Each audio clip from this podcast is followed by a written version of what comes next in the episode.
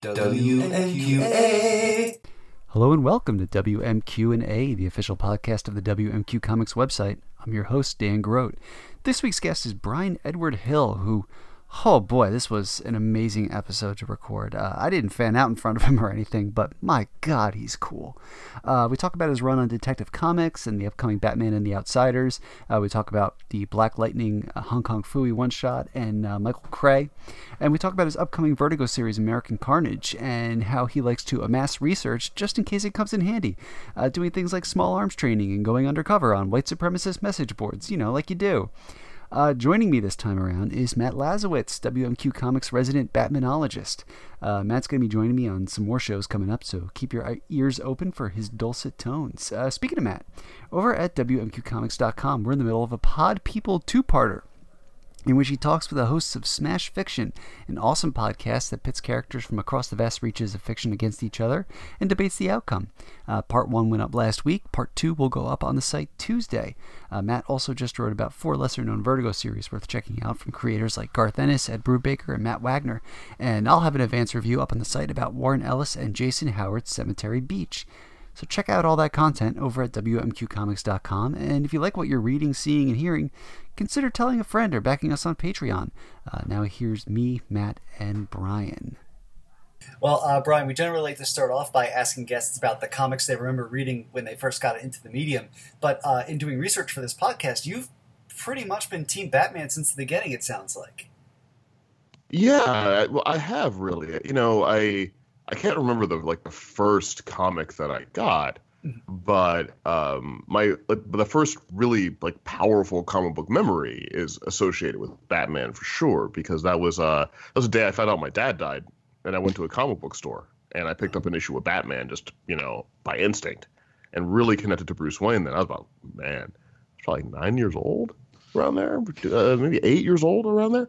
Um, and so that was like, yeah, that was like the first like real powerful experience I can remember.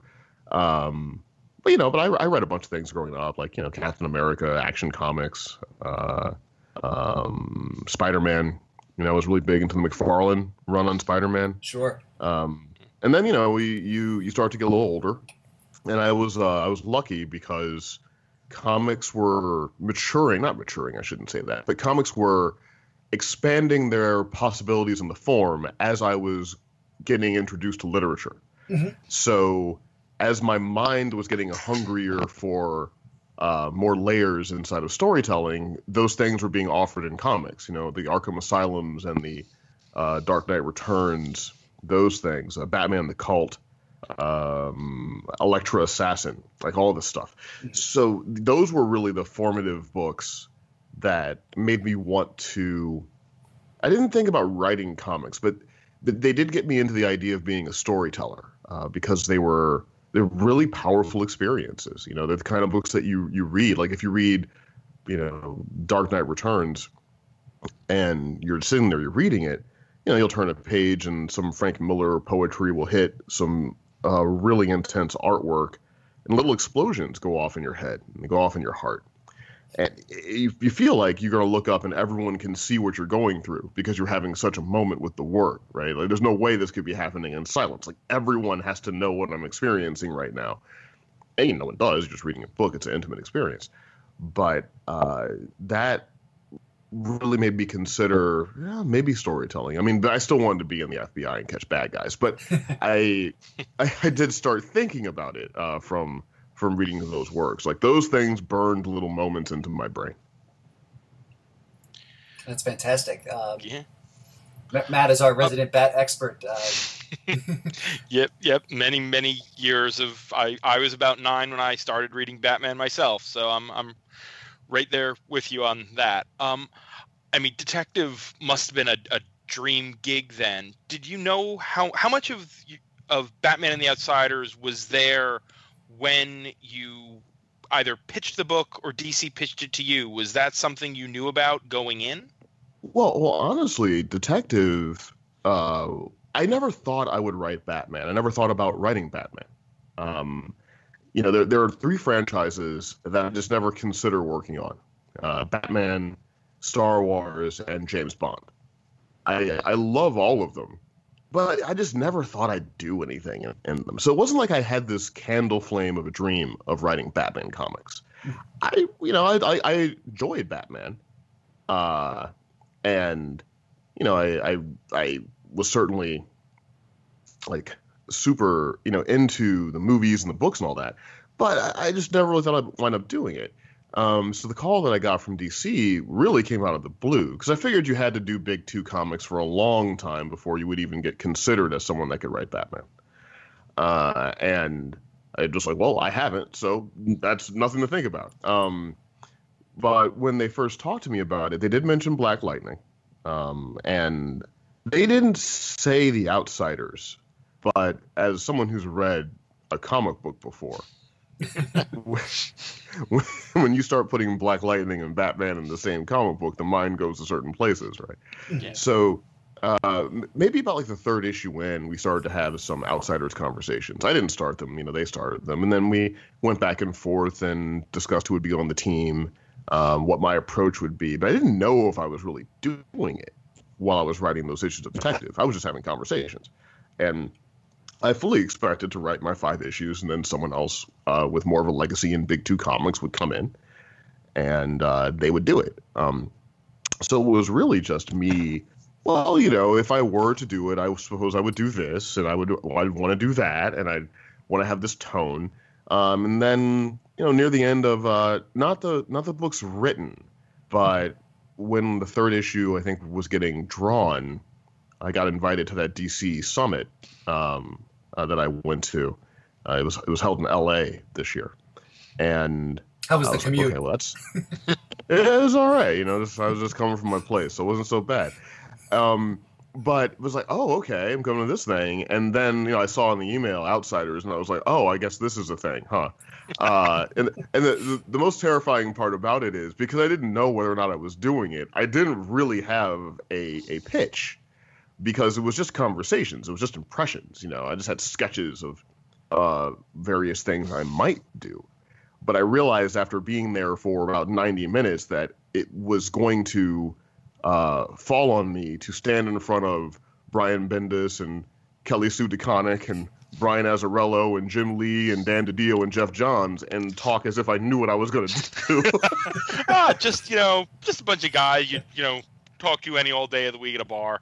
Right, right. So I was like, oh, oh, is that Tom King? Oh, awesome! I get to make a fool out of myself in front of everyone at the same time. This is this is a really efficient way to end your comic book career.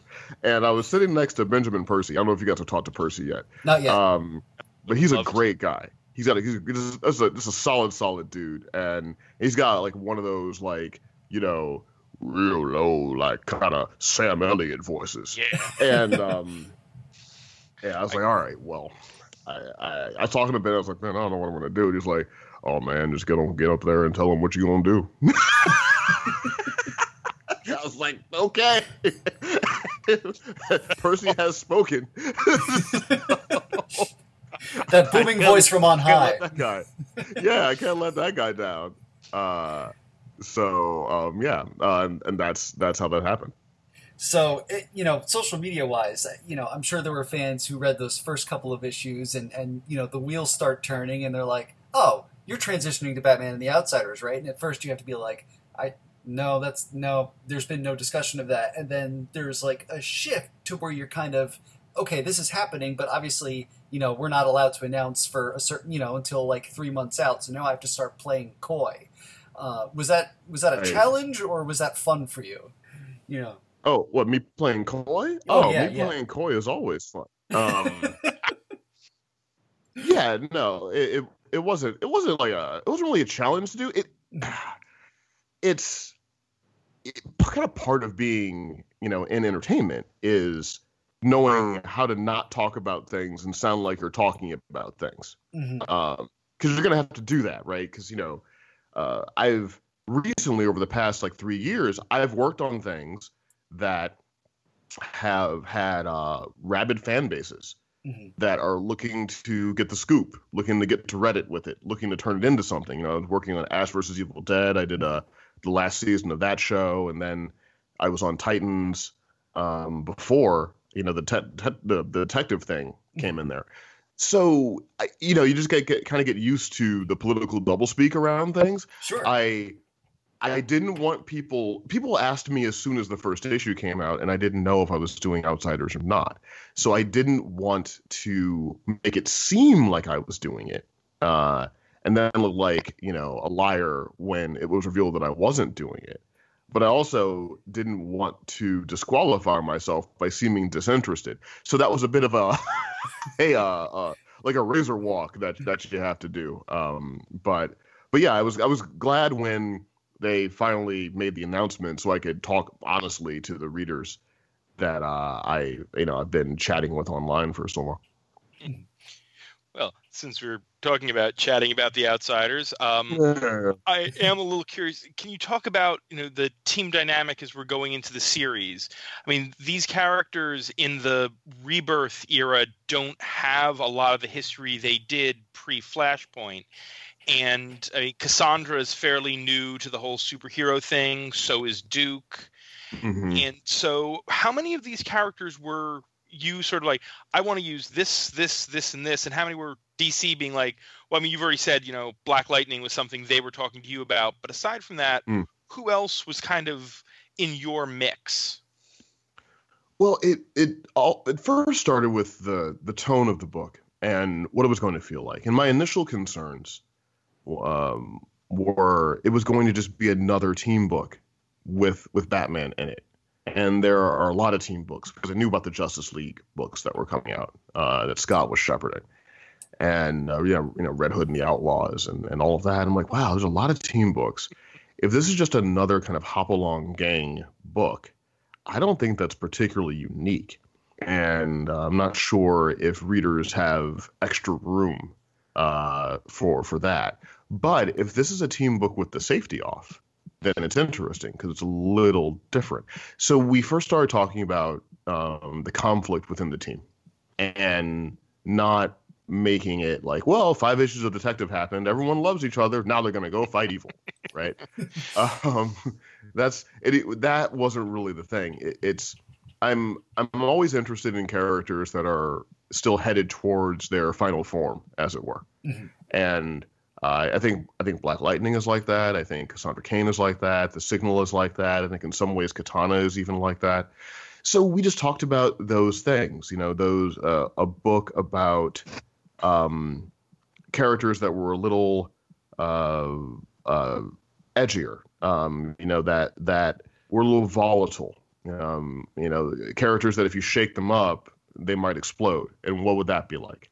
And then being put into a high pressure uh, framework like The Outsiders is, dealing with the kinds of things that Batman asked people to deal with, you know, without a Diana, without a Clark, uh, you know, to kind of guide them, right? Without the obvious comic relief, you know, of a Flash, you know, to to see them through, or the the stalwart wisdom of Martian Manhunter. You know, they're removed from all that stuff.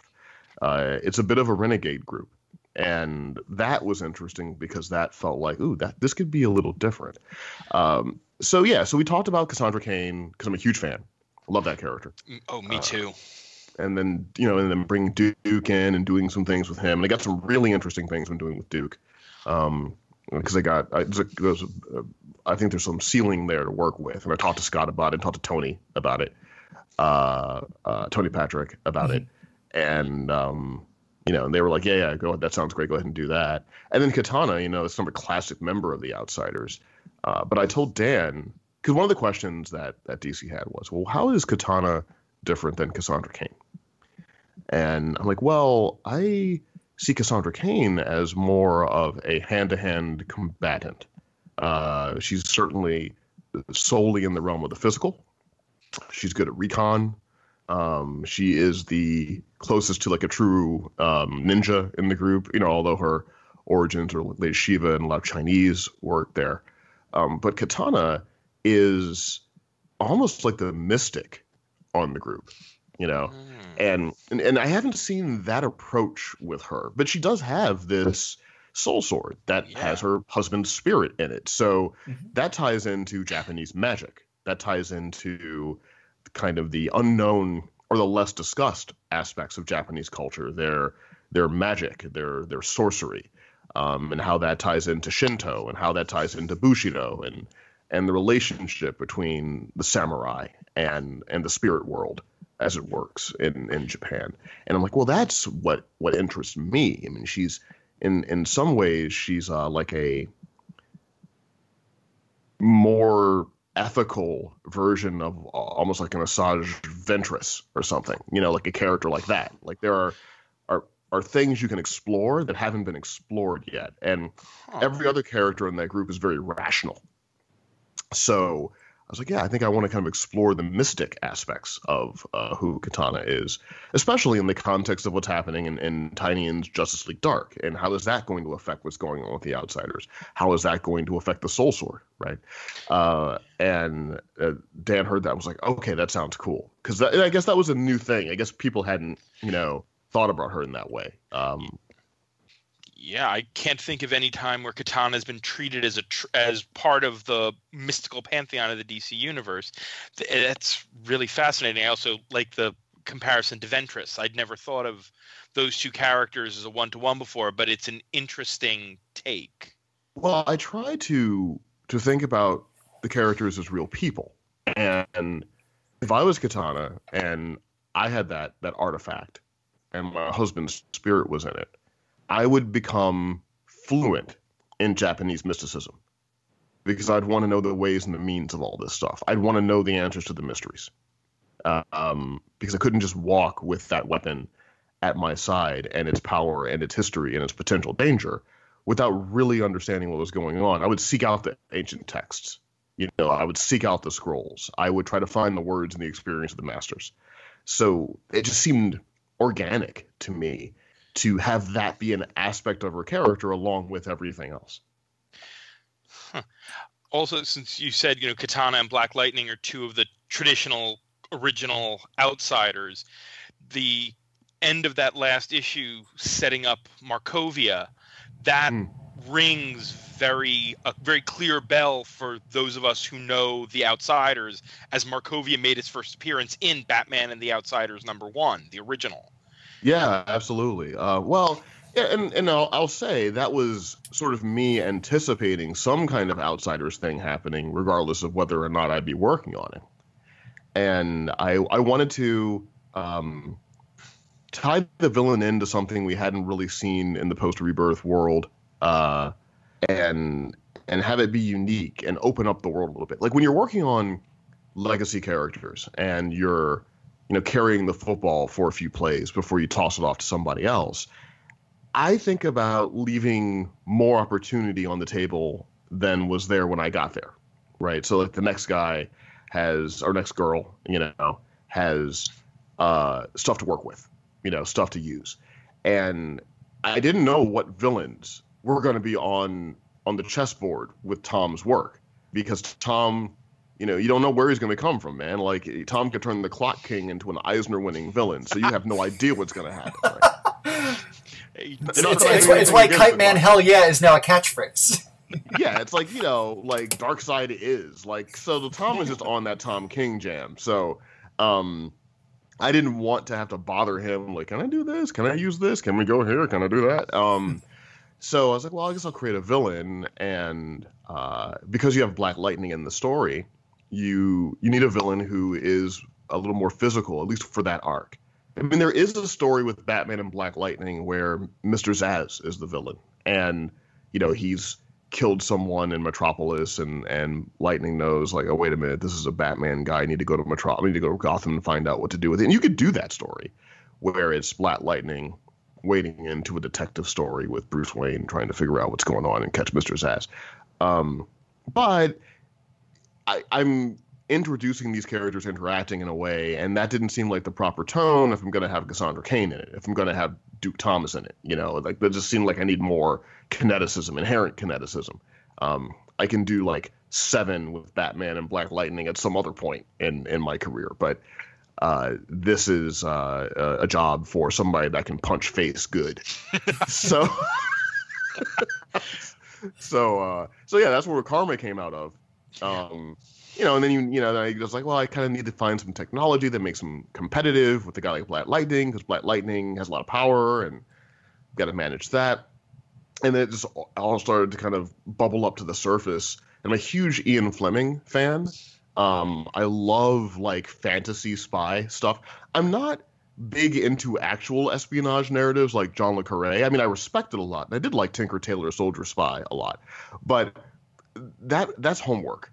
Hmm. like, you know, yeah. those movies hang on a file being delivered by hand uh, by some young man in a pea coat in 1948, and I appreciate all of that. But uh, I like, you know, sharks with laser beams. so, so I'm, I'm, like a Goldfinger kid. You know, I was raised on like when I was when I was a kid. They used to play Bond movies on Saturdays, uh, and you would just, you know, Saturday morning when the cartoons would all end, then they would go into a Bond movie, uh, mm-hmm. and I would I would watch these Bond movies, and and that's how I saw them. It's kind of on TV. So I, I was like, well, let's let's put like a little James Bond behind the muscle. Uh, and I, I have a, a way I like to approach villains sometimes, not always, but sometimes, where you sort of split the villainy into two parts. And uh, you have the fist and then you have the will, right? And the, the will is the one in charge, kind of calling the shots uh, on things. And the fist is the the weapon being wielded against the hero. You can see that in the Darth Vader Moff Tarkin relationship, you hmm. know. And then hmm. in Empire, you can see that between Vader and the Emperor, and then also between Vader and Boba Fett in some ways. And what the Megatron Starscream dynamic of it, and what that what that allows is you get like the sort of the mystery of the greater machinations, but you also get a a physical villain who's who's there to provide a very physical threat to the uh, as a kind of a, a complement to the more uh, amorphous you know, kind of uh, a mastermind threat that you might deal with, and like that's that sounded like yeah, that's that's a way to go. And so then Martina Dementieva, the arms dealer that sold Karma uh, that helmet from the alien technology that she's acquired from the remnants of a Brainiac event. Uh, that that's that seemed like the right direction to go. A little intrigue. She's like a little sexy. She's evil. Like, what is she all about? And and you know, I don't want to make her from Detroit, so it seemed like, oh, this is a cool place to bring in Markovia because it's an undefined place. Uh, it's there are two spaces, two places in the Batman mythos that you can kind of shape and mold them, but they still have significance to the reader, right? And one of them is Markovia, and the other is Corto Maltese. Mm. Uh, and I was like, well, between Corto Maltese and Markovia, I'd rather do Markovia. Okay. Um, as far as as you know, Batman himself, you know, we've talked about supporting cast and, and, and villains and whatnot. Uh, you know, how much do you? Is there a dis, are there discussions, you know, when you're kind of pitching with editorial about things you can and can't do insofar as imperiling Batman just because of whatever is going on in in you know Tom King's title, or you know, do you still get free reign because he's Batman and he's going to get out of it anyway? Um, not not really rules given to me by DC. I mean, mm-hmm. I had some rules I imposed on myself. Okay. I I I wanted there to be a sense of emotional continuity between Tom's book and Detective. But I, I didn't want to directly engage the Selina Kyle of it all. Sure. Uh, so I talked to Tom about it, and I told him what my perspective was. I said, you know, when you've got this incredible aspect of your life that's scaring you because you don't know where it's going to take you and you've got massive change on the horizon. And for a guy like bruce wayne you know selina kyle isn't really something he can control right? Uh, and he's he's exposing a lot of himself uh, in in this process of love.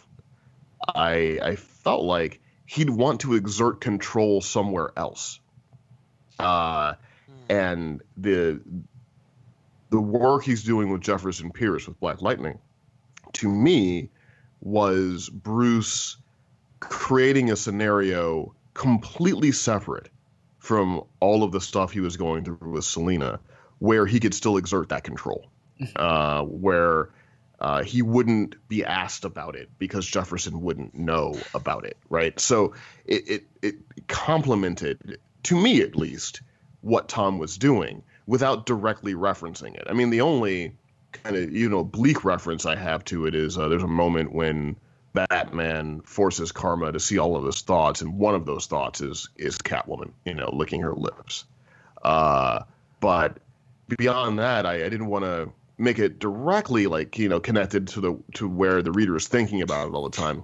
But knowing that people usually buy more than one Bat title, you know, when they buy a Bat title, I didn't want them to have an experience in Tom King's book and then come over to, to Detective, and it was like, you know, Batman sleeping with someone else, and like Vicki Vale, like what is happening? You know? Bounce back quick, right? Like so, yeah. So that was um, that was a rule that I imposed on myself. I, I, and this is just how I feel about it. This isn't a DC edict, but I, I feel like if you're going to have multiple Batman titles on the shelf, they should each accomplish something a little different. And Detective, when I was growing up, Detective Comics was Detective Comics. It wasn't the the the book you'd read expecting the big big events and a lot of a lot of action. But you would get a mystery. You would get a decent mystery in Detective Comics. You know, you deal more with the cops and uh, consequence and all that, and then the bigger stuff would happen in Batman. Um, but now Detective has become a bit of a team book, uh, and it's the counterpoint to Batman, which is now the more psychological, uh, I think, mm-hmm. um, character study book uh, among the Bat books. So I had to preserve the aspects of the team. I didn't want people that were following James Tynion to suddenly get this completely different experience, didn't feel connected to anything they've been reading. Um, but I also wanted to find my own way in, you know, and I am really interested in consequence in stories. So I uh, I wanted to deal with that instead, and then create a story that happened with average people in it. One of my pet peeves about superhero books is too often it turns into gods fighting evil gods with people just sort of around in the periphery. Mm-hmm. But but they're not connecting with us. We're not part of that story anymore. You know, the Hellmouth gets opened, everyone goes through. There's a Hydra in there speaking. Every head speaks in a different language, and then you know, someone can figure out that if you take one word from each language and put it all together, it's the curse that'll send the Hydra back into the Hellmouth. Simultaneously, somebody's doing their taxes. right? Completely unaware of all of this, right? Like, like you know, we're just not involved in that in any way. And one of the things I really loved about the Nolan films uh, was how they made it feel like it was happening in a world that you could relate to. Like you had a role to play in this narrative, and that was something that I wanted to do. Uh, I wanted to bring it back uh, into that space. So you see a lot of innocent people in danger in in my run of detective. Uh, you know, you get the role of the media a little bit in detective, and I'm constantly checking in with the pulse of Gotham's citizenry uh, as I'm telling the story. So you can get a sense that Gotham is a living and breathing place where these events are happening and it's affecting the climate of, of the city itself. So those were the things that I, I, wanted to do, but I never really got pushback on anything um, uh, from DC. Uh, they were they were pretty pretty cool about just kind of letting me do what I what I needed to get done.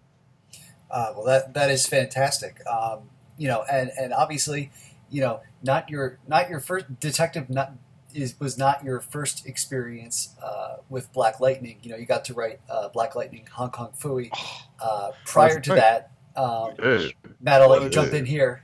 yeah, because I also I I've enjoyed a lot of those the recent the Hanna Barbera DC, the Looney Tunes DC, but the, of that wave of those Hanna Barbera DCs, that Black Lightning Hong Kong Phooey was an absolute highlight. I loved the the different characters, the different villains, and I'm really curious if you know Hong Kong Phooey is a character you were familiar if were familiar with if you pitched that as a, a, concept and what was it like to work with uh, Denys Cowan and Bill Sienkiewicz? I mean, those guys are both legends. I mean, Cowan, I've got a real soft spot from all the stuff he did with Denny O'Neill on the Question. On the and Question, so, yeah, yeah, yeah, for sure. That's just such a cool. That's a cool book with all its sort of Eastern influences as well. Yeah, well, you know, first, thank you uh, for that. I appreciate that. Um, the so I was working on Michael Cray, uh, and uh, Marie Javins was my editor on Michael Cray, and uh, I found out that she was also doing the Hanna Barbera crossovers, or or she had been editing them or something. She was connected to it. She was a, a, a point of contact into that. So I don't know, maybe about a year and a half ago, I brought up the idea of Hong Kong Phooey, and she looked at me like I was crazy. She was like, Hong Kong Phooey, there's everything about him is problematic. PETA is going to get mad at you. You're not even killing like, an actual dog. yeah, like she just looked at me, just like, no, you know, just like, no, we're not, no. And I was like, but I have a really interesting take on it. And she's like, all right, we'll see you later on, later on. And then I was working on Titans uh, at the time. And then I got uh, email from Marie, and she was like, you know, if you still have that Hong Kong Phooey thing, you might want to go ahead and share it with Jim Chadwick over at DC because he might, you know, be interested in it. We were thinking about doing something. So I shared the idea with Jim. I, I met with Jim, who's great. Uh, Chadwick's awesome. And I told him I had this, I wanted to take it kind of seriously and make it feel like the 70s era, you know, exploitation, crime, kung fu movie, like dun, dun, dun, dun, you know, like all the whole thing. And uh, he immediately got what I was what I was going for, and I put a uh, a little pitch together on a piece of paper, and I sent it over to Dan DiDio, and then I met with Dan in his office, and Dan was like, "Bryan, this is pretty good, but I think you can make it even even more absurd, right?" and because I I kind of I kind of held back a little bit, you know, uh, and and Dan wanted me to to to go forward, so then I went back to my my home office and I um really put my crazy in there, and I found some art online that someone had done of Hong Kong Phooey, but he was like jacked and looking like real scary, right? And so I sent that to to Dan, and I called it like Legend of the God Fist. you know, just like really like what did it, and then you know Dan read it was like, this is perfect. This is what we want to do. So um, uh, Dan greenlit it, uh, that which is great. And then uh, I wanted well Maria that because Denys was doing uh, covers on Michael Cray with Bill. So Denys and Bill were already kind of working with me, but I wasn't in in like a lot of contact with them. Uh, but a huge admirer of the work. Like was you know I was talking about Elektra Assassin before. Like I read mm-hmm. that thing once a month, and and you know Denys's work on the question, like you said, is is a huge influence uh, on on what I'm doing. And in fact, there's a couple pages in my detective run that are nods to uh, how Denys did the fight scenes in the question. You know, it's like the if you see a nine panel grid that looks like actual martial arts technique, that's me referencing Denys's work in the question. Oh, wow. So uh, Denys heard what it was, and and he was like, Hong Kong Phooey, what? Pete is gonna be mad at you, right? So uh, uh, I was like, yeah, yeah, but the, the God Fist and the thing, and then Black Lightning, and there's a muscle car, and then and then Professor Presto is going to get in there, and he's going to be corrupted by the ancient will of the God Fist, and and Hong Kong Phooey will have to challenge his own nature. And he was like, all right, well, you're crazy, but you seem to know what you want to do, so you write the script. and I will I will draw it after you write the script. Don't tell me anymore. I don't want to know anymore. Stop talking. you write the script, and I, I will I, I will deal with this, right? So yeah, yeah, and that's that's where that that came from. And once I sent the script over, then I think Denys uh, really saw what I was going for. You know, he got the whole like '70s uh, uh, kung fu vibe with a little bit of a little shaft in there and and some other stuff and and and yeah and pretty much he just you know read it understood it and then then executed it and it was it was great uh so yeah so i'd written some black lightning before i mean that black lightning is a bit more you know like hands up sucker like he's a little more around that vibe but for sure yeah yeah, yeah. you know it's it's definitely like a perfect uh you know wu-tang clan staten island saturday matinee uh, oh yeah, yeah, yeah. Um, yeah, you know, it, it, it's. I, I see. I grew up watching those things. There's a, there's a video store in my neighborhood. It was it wasn't a blockbuster. It was like a mom and pop store, mm-hmm. and one of the clerks was obsessed with like kung fu movies, weird, deep cut kung fu movies from the late '60s and the '70s. So I saw all of that stuff um, and never knew what was going on in the movie. I don't know, like like it was like watching a Sonny Chiba movie. You know, somebody did something and he has to go kick face, and like, fine, and that's the guy that needs to get the face kicked. So we're gonna watch this go down. Uh, but I used to just love the energy of that stuff and the purity of those experiences, uh, and uh, wanted to evoke that in the book in like one issue, um, and it was a lot of fun to do. That's awesome. Uh, you mentioned Michael Cray a bit ago, uh, the book where you get to systematically kill uh, evil members of the Justice League. Uh, you know, the obvious question here, of course, is how much fun is that? But I kind of wanted to see if you had a favorite uh, death uh, in the series so far. Oh wow! Well, in terms of deaths, um, I I kind of dig how Cray deals with a, a corrupt Barry Allen super speed. Um, there's a bit in I think issue four where you know Barry is designing the suit that can make him run really fast because we're in the Warren Ellis version of all this, so there's some plausibility kind of stitched through it. So he's got some sure. suit that can enhance his speed. And how do you deal with that? Well, he's like running after Michael and bursts into a room at super speed, uh, and there's all these bright lights in the room that blind him and he can't see but he's still moving very fast. So he crashes through a wall and goes through the building and lands in a, in a van. And then Michael blows the van up because he rigged it with explosives. Um, and I was like, that's pretty cool. I'd I'd walk away from that in slow motion and roll the credits. So nice.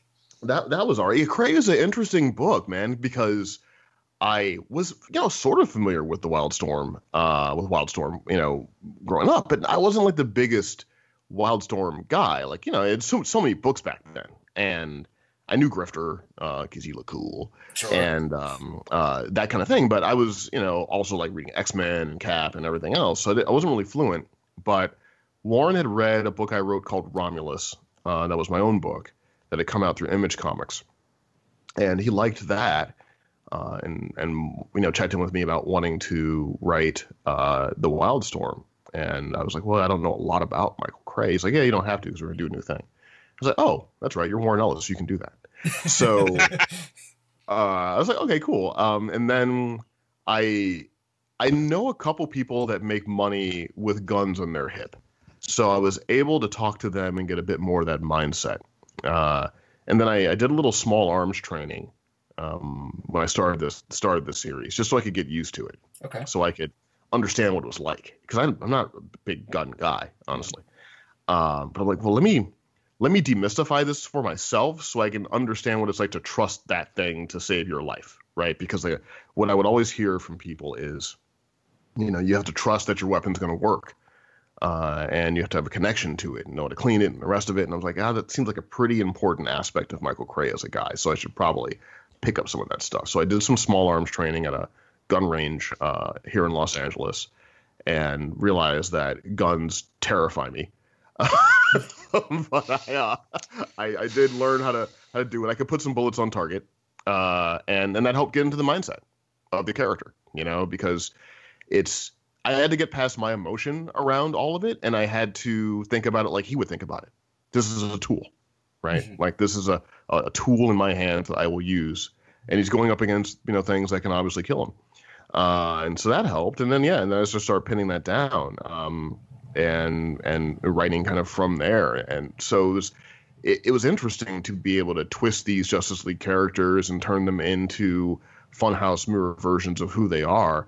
Uh, initially, the structure was I'd, I'd build one up and then I would take one down, right? To kind of almost like two issue stories, really. And then when I got to issue six, the last of the arc, uh, of that arc, I um, I wanted to do something else. I, you know, I, I was toying with this idea of Wonder Woman, but I, I really wanted to explore this version of Wonder Woman. You know, I, I wanted uh, her to be someone obsessed with Greek mythology, who believes she has a bloodline, like divine right, to the the pantheon of Greek gods, and who wants to bring these gods back into the world so that she can reclaim her birthright. Uh, and I needed more time and more space to evolve that. And then I also wanted to bring in John Constantine, um, since we were discussing like kind of mythology and magic and, and all of that. I'm like, well, what is John Constantine? What is he like in a Warren Ellis, you know, Wildstorm world? And Warren had, had obviously done some great work with Constantine before. Yeah. Mm-hmm. So I think when he when he when he heard that I wanted to do that, I think hearing evil John Constantine working with evil Diana Prince could like that connected for him in a way where where he was like, yeah, go ahead and do that, spend more time. And so the the back six is really that narrative, and we've got some cameos uh, from other characters uh, that show up there, and I'm really happy with the storytelling uh, in in that in that back six as a whole. I think it makes a an interesting uh, kind of journey through that world.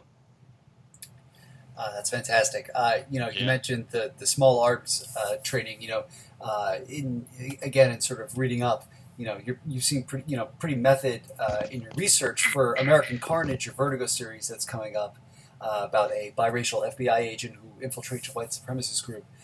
you know, you met, you, have mentioned in previous interviews hanging out on, on white supremacist. That's true. I, I, I, became a white supremacist for about a year. I... Full Jared Leto. No, yeah, yeah. I, I'm I'm I, am i am actually Steve Bannon. how, how, much bleach have you run over your brain since then? Just curious. you know, it's, seriously, it's, I mean, like, what kind of stuff did you learn from that? Yeah. Um. Well, I'll tell you what, man. Like, I'm always researching things, um, because I don't know if they're going to turn into stories or not. You know, so I don't start off like. I want to tell a story about this, so I'm going to research that. That's not how my mind works. Hmm. Usually it starts with, I'm interested in this and I'm going to research this and see if there's anything there for me uh, as a, as an artist to work with, whether it's you know uh, uh, you know corporate rating and, and, and embezzlements and insider trading or private military companies, uh, you know, kind of working overseas or you know whatever it may be. And after the uh, uh, Dylann Roof attack, mm-hmm. I saw like this just kind of a, a, the rise of the kinds of rhetoric and images that I had seen before in black and white film when I was in history class, but didn't really think I would see it as vibrant as I was seeing it. I mean, you know, you you know, you grow up, you have experiences. I've had some negative experiences, but I never really like carried them around with me too long because um, I try not to see the world uh, through a prism of, of like racial identity uh, because that was the thing that I had nothing to do with.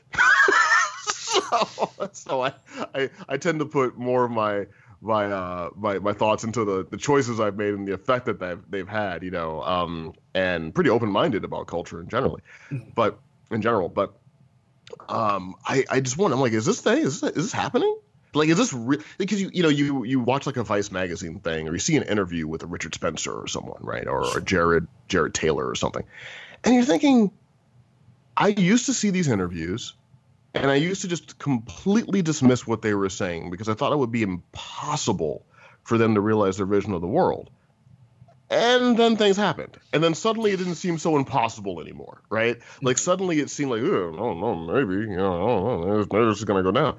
So I just, I thought I would jump in there. I didn't want to be scared of the whole thing. I don't like fear. So whenever I'm afraid of something, I tend to run towards it so I cannot be afraid of it anymore. Mm-hmm. Uh, and I did have a, a, a, friend that became a white supremacist uh, after we had like you know kind of drifted apart uh, after you know, grade school, and that was kind of a weird thing. So, um, and my takeaway from that was how I know you. I grew up with you. We we hung out together. Our families loved each other.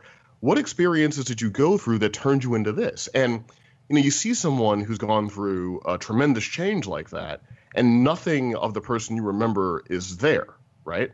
Mm-hmm. Uh, and then I was like, wait a minute, is that is that every single one of these people with the tiki torch? Right? Are are are, are they all someone's former friend that went a direction? Well, how? How does that happen?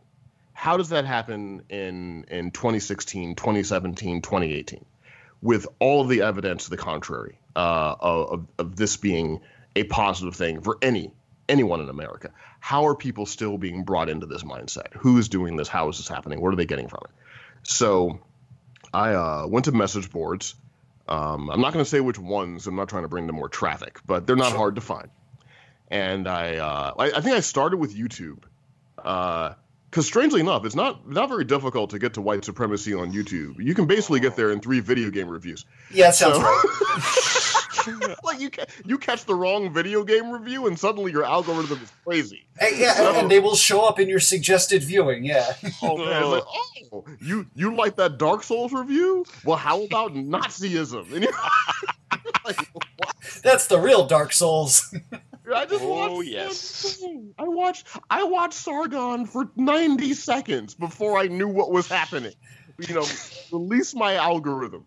Um so uh, uh, I started with YouTube, and uh, um, strangely enough, I it, like it, like took me into like Joe Rogan for a second, and then I came back. this is really weird, right? so I started there, and and uh, uh, I say, all right, I'm, I'm getting a lot of. I mean, I'm getting like propaganda. You know, I'm, I'm getting frustrated people in their in their bedrooms with a snowball mic in front of them, you know, shouting about whatever. This is not helping me. This isn't this doesn't feel real. Doesn't feel true. So from then I went to message boards, and I created a you know false identity and uh, just went in the message boards and mostly just went there to kind of read posts and then uh, eventually I started interacting with people.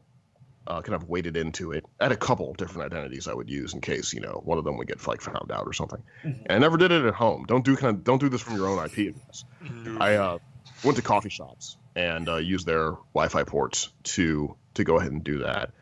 Uh, and then I would have some conversations where I would I would pretend to be a person that was curious about the movement so I could get recruited. I wanted to know what the indoctrination was like. So I kind of you know, I kind of made up a tale about uh, economic uh, difficulty and feeling a little lost and a little angry and feeling like other people were getting opportunities that I wasn't. That felt like a good good uh, fertile soil for them to plant some seeds. The old uh, economic anxiety. The old economic anxiety thing. It's very sad. So uh, I uh, I did that, and then I you know I got some people that were like kind of re- trying to recruit and all that, and like okay, I kind of see where this is going. Um, and then I left the message boards because I didn't want to take that too far down the path. Uh, but I talked to friends that were in both social work and law enforcement, and asked them if I could meet with people. Uh, and uh, first, I met with people that were formally, you know, in these movements. Um, and I would ask those people, could I meet with someone who's actually still in the movement? Um, because I, I'm not going to learn everything I need to learn by by talking to the post. I need to, I need to talk to the during. And I remember they were like, well, you know, they're going to say some some words. And I was like, yeah, yeah, yeah, yeah. I listen to Jay-Z. I hear those words all the time.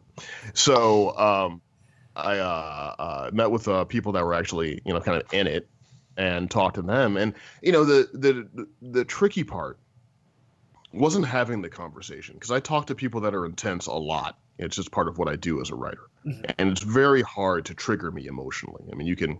Some people like rain slurs down uh, on me. I think to see what I would do, and I was like, well, I'll just sit here and wait for you to finish so I can get to your point. But the the tricky part was getting them to realize that I wasn't setting a trap. I wasn't recording anything. I wasn't trying to make them look bad. You know, like all those. I wasn't the evil liberal media that was coming in to do, do, do, do. And I was like, no. The reason I'm talking to people is I'm I'm going to tell this story, and I want it to be accurate and authentic to the people in this movement. I am not trying to tell a story of cartoons. Um, you know, I'm trying to tell a story about people who've made choices. And eventually, not in all cases, but in some cases, the resistance would break down and they would go, go into that natural state of wanting to connect with the human being that's sitting across from you. Because that's what people want to do mm-hmm. right? Unless you have tons of external pressure uh, you will try to relate to the person that's closest to you. It's why you know if you're sitting next to someone that's semi attractive on a long flight and you're single, by the end of the flight, you're obsessed. right? Because it's just proximity, right? It's, you know, we're, we're social creatures. It's a natural state of being. Uh, um, so, and then I would hear things that were almost universal feelings underneath like the targeted anger and all of that because anger is just fear in a disguise Sure. so anytime you see anger you're just looking at fear so the the key is well what's the fear about and you know, the, you know it's like the same kind of like fears of of what they're going to be in the future about about how masculinity is being defined about um, economic viability what's happening in their town you know a lot of these conversations were in missouri some of them were here in the west coast but others were in Missouri, where I'm from. Uh, and so, you know, you, you start to realize, like, okay, there is some universality there. And I can see how people would group together into this kind of thing and find self esteem from all of this. Uh, but what really surprised me were how there are factions within the factions. There's like the respectability faction. Like I think I put like Richard Spencer in the respectability quotient. You know, like we're gonna Mhm. we're gonna kind of use some pomade and iron our shirts and try to make this, you know, more palatable. Uh, and then you still have, you know, the bleep kickers that are uh, out there, you know, that want to just be scary. Your, Yeah, they your American. History X types. Your American History X, or your Derek Vineyard types, right? They're, they're out there. You have the Aryan Brotherhood, which I didn't actually meet with because everyone across the board, whether they called me a slur when they said it or not, was like, "Don't meet with Aryan Brotherhood because they may kill you." Uh, and and they're they're the intense ones. They're the ones that are in the prisons. Uh, there's also a criminal enterprise portion of that, hmm you Mhm. know, weapons dealing, narcotics, uh, uh, killing for hire, like that kind of thing. Yeah. So I left them alone. Because this is just gonna be a funny book. Ain't no reason to get shot over a funny. book. so, uh, yeah. So I left that alone, but I heard some stuff, you know, about that. I told everyone, listen, I'm not gonna, I'm not gonna use your name. I'm not gonna speak about your specific group. I'm not going to uh, draw any specific attention to you or your organization. I'm just trying to understand it because I got to make fictional versions of all this stuff. Um, and I, I still didn't know if it was going to be a comic or whatever it was going to be, but I, you know, and then I had all, had all this research and I started to kind of pin down the story and, um, uh, you know, I, I've wanted to tackle my experience growing up in a narrative at some point, and Mhm. I'm, you know, I'm like black, black, so I look very black. But uh, when I was going to school, I was a scholarship kid, so I didn't have a lot of money. My family didn't have a lot of money, but all my friends had a lot of money. And when I was growing up, I felt like I was stuck between worlds because I would have like trust fund friends during the day, and then I would go back to my little house and the bills and the problems at night. And it felt a lot like being undercover in a way, you know, because yeah, you want to avoid the shame of poverty.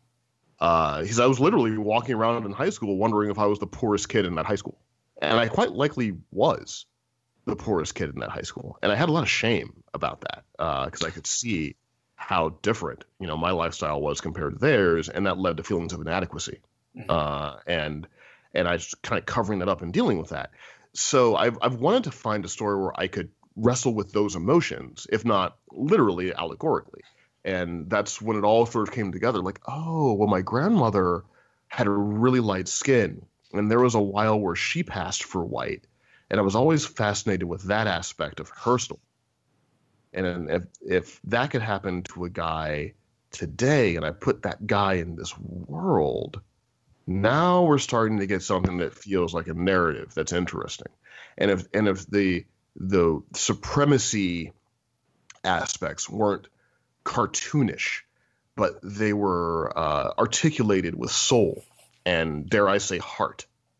Uh, and if I could get a reader to sympathize with people that they objectively would hate normally, um, now I'm doing something. Now we're sort of getting into the marrow of how all this stuff works, right? Mhm. Uh, so I'm like, well, that could be an interesting, interesting story. I thought it might be a novel, uh, maybe, um, or something like that. And then Vertigo reached out to me. Uh, Mark Doyle and Andy Khouri and uh, Jamie Rich reached out and said, "Hey, Bryan, do you have anything for Vertigo 25th anniversary?" And I was like, "Well, I got this thing I'm working on. Um, I think I'm going to call it American Carnage. You don't want to do it because everyone's going to get mad at you." But I'll send it to you. You'll tell me no, and then I'll send back a pitch about like a werewolf that does heroin and goes through a dimensional portal, who's also a stand-up comedian. We'll, Normal Vertigo stuff. yeah, we'll, we'll, do that. We'll do that book. You know. And uh, so I was, you know, I sent the pitch off, and I was working on Funny Wolf, and they sent me an email, and they're like, "Hey, man, we really want to do this." And I was like, "Are you sure?" Because I got to use a whole lot of words in this book. like, like this is gonna i'm telling you everyone's going to be mad at you you're not it's not just like the people over here like the people over there here and there they're going to be mad at you uh just be prepared for that um and they're like, no, you know, that's the Vertigo spirit and the rest of it. And I spoke to Brian Azzarello, and Azzarello was like, yeah, you should you should do this. Uh, Geoff Johns encouraged me to do it. Uh, I talked to him when I was working on Titans, mm-hmm. and before I made the decision, I was like, Geoff, you know, they they, they want to do this book, but man, you know, this reason, that reason, this reason, that reason. And he's like, well, those are all the reasons you should do it. And I was like, all right, well, Geoff Johns said to do it. So, you know, I'm not going to tell Geoff Johns no. Yeah. Uh, and uh, yeah, and that's that's where it came from. We have, uh, um, you know, Leandro Fernandez uh, on the colors. Um, and we have Dean White. I mean, on the pencils, we have Dean White in the colors. Mm-hmm. Uh, and um, I think Pat Brosseau is doing letters. We have uh, um, Ben. Oh, I forgot. Oh, I forgot Ben's last name. I'm blanking on. I'm terrible with names. Um, but he's a brilliant uh, Oliver, Ben Oliver, uh, doing the covers. Oh yeah, and yeah, those are those are great. Um, and so between Leandro and Dean and uh, and Ben and and Pat, we've got a really great team. I think working on it. And the first issue comes out in November. I'm really excited for people to to get their hands on it uh, because I don't think it's what people expect it to be. I mean, it's really a crime story, ultimately. You know, a story about a guy who's going undercover to find out who killed an FBI agent. But in all of that, you know, there's the seduction of power, the question of identity. We question whether or not the FBI should be doing what they're doing. I mean, the the the may or may not be villain at the center of this, Wynn Morgan, is a private citizen. So, should the FBI be wielding this kind of off the books power against a private citizen just because they're suspicious? Is that okay? Is it okay because his views may be distasteful? You know, is that okay? Well, then how do you apply that? And when do you not apply that? You know, and what are the rules around that stuff? So, yeah, it's it's like a HBO series, a FX series on paper, but it's also put through the fever dream execution that only comics can do uh, and I'm really excited to uh, get that in people's hands.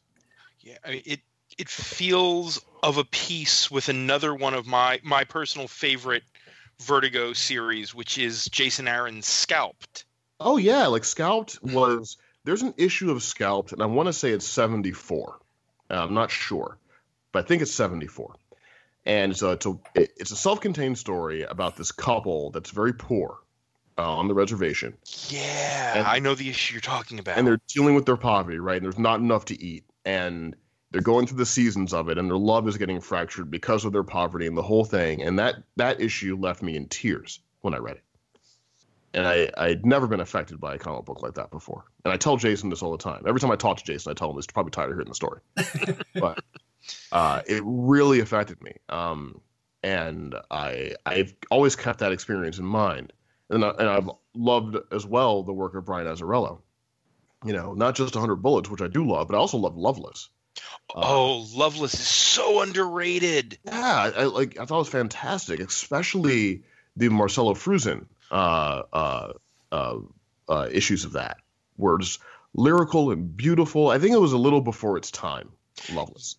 Yeah, uh, I agree entirely. I don't think people were quite ready for a western that was such a deconstructionist, almost like a Terrence Malick experience in a way, uh, but brutal, you know, uh, at the same time. But a huge fan of of that that book, and and I, I, talked to Mark and and Andy over at Vertigo, and I told them as much as I love the work of Neil Gaiman and Alan Moore, you know, um, and, and you know Garth, my Vertigo was the crime Vertigo. You know, my Vertigo was scalped. It was 100 bullets. You know, it's Loveless. Like those are the works that meant something to me uh, with the Vertigo label. So if you don't have anything like that, then maybe yeah, maybe maybe this is this is could be that book inside the pantheon of the of the books that are coming out. And I think we are the only true crime drama in in this lineup. Uh, so it's an interesting and unique place to be. Uh, Yeah, uh, that that is awesome, and I'm, I'm very much uh, you know looking forward to, to reading American Carnage. Uh, Bryan, we've we've kept you an hour. Uh, you know, we always ask our guests as we're as we're wrapping up, how can people follow you online if you in fact wish to be followed? well, it's funny you bring that up. I hate the word follower because it's like this stupid corporate marketing thing that's making our children worse. So uh, I I have people that I interact with online, mm-hmm. and if you would like more direct interaction, then I guess you can click that infernal button. I'm on Twitter. uh, it is at Bryan Edward Hill. Uh, it's Bryan with a Y. At Bryan Edward Hill. I keep my DMs open if you have questions about writing. Obviously, I can't get into spoilers and the stuff I'm working on, but I've got a pretty nice community. I don't have that many followers. There's like 10,000 or something. But uh, I I talk to people when I can on a regular basis uh, because I'm either doing research or something or just kind of jotting notes down and I have a lot of positive conversations, and I'm I'm really proud of the the way that I've got Democrats, you know, socialists, Republicans, communists, whatever. Uh, and we all talk about storytelling and writing, and, and we're not uh, waging ad hominem attacks against each other. Uh, and I work hard to present an online presence that is both authentic to me and a positive place to be. So, Twitter's the best place to find me uh, if you want to kind of holler at me about something. Um, and then I also have a YouTube channel called The Hill Administration. Um, and that channel is really just me talking about writing and writing technique. I get a lot of questions about writing online, and I used to just answer them. First, I would just answer them one by one in DM, but then you write Detective Comics and you get way too many questions. you know, I mean, I've been writing a long time, been a professional writer, like, man, probably about, about 12, 15 years, but my all of my work has usually been under the radar, you know, and uh, you know, screenplays, TV, whatever. But you know, once you start doing like Batman, then suddenly you're in this whole new world of interaction. Sure. So I created a YouTube channel where every Monday I will post a video that answers what I think is one of the top questions I get about writing. So it'll either be about like technique, um, could be about business stuff. Uh, sometimes I'll talk about my individual books on on the uh, YouTube channel. I, th- I think there's an American Carnage video up that goes into more depth about the history of the book, you know, what I was talking about in this podcast. So and yeah, that hopefully people, under the suggested videos does not start showing you white supremacist videos. it just might, man. I mean, occasionally I still watch Joe Rogan and that'll just take you to some weird, weird places, bro. Like, you know, you get like Joe Rogan, a keto video, and then suddenly I'm burning crosses. I don't know what's happening. Um, no, no shade thrown to Joe Rogan. I'm sure he's a very nice guy. He just happens to have a couple hashtags that you know make it difficult uh, if you're just gonna let it autoplay. But um, uh, yeah, yeah, yeah. So they can find me on YouTube, The Hill Administration, uh, and again, it's it's really just me talking about writing and writing technique. I consider that the best free resource that I can offer people who are interested in the craft of writing, because I think it's criminal that in order to get uh, taught by people who actually are professional writers, you have to go to these incredibly expensive programs, mm-hmm. which are prohibitive to so many people, or you have to buy overpriced books or you know hundred dollar master classes. Uh, and I'm not an authority on anything, but I do pay my rent, and I live in LA, so put that together. And I can share my experience with people, uh, and hopefully they can tell their own stories and um, you know realize their own visions uh, uh through that. So yeah, expect new videos there every Monday, and um, that is. And we'll look out for Batman and the Outsiders uh, this December. So I'll make you feel really bad in November with American Carnage, but then I bring you back in December with a Batman story. So there you go. That's the way to do it, Bryan. Thank you so much for uh, talking with us. Thank you for having me. It was a joy to be here. That's it for this week's show. As always, you can listen to WMQ&A on Apple Podcasts, SoundCloud, and at WMQComics.com, where new episodes move Monday mornings. You can support WMQ&A and WMQComics.com at patreon.com slash WMQComics. You can follow WMQ Comics on Twitter and Facebook, and you can follow me on Twitter at Daniel P. Grote. Finally, check out WMQComics.com for all your comics news, previews, reviews, interviews, and plain old views, and we'll see you next time. WMQA.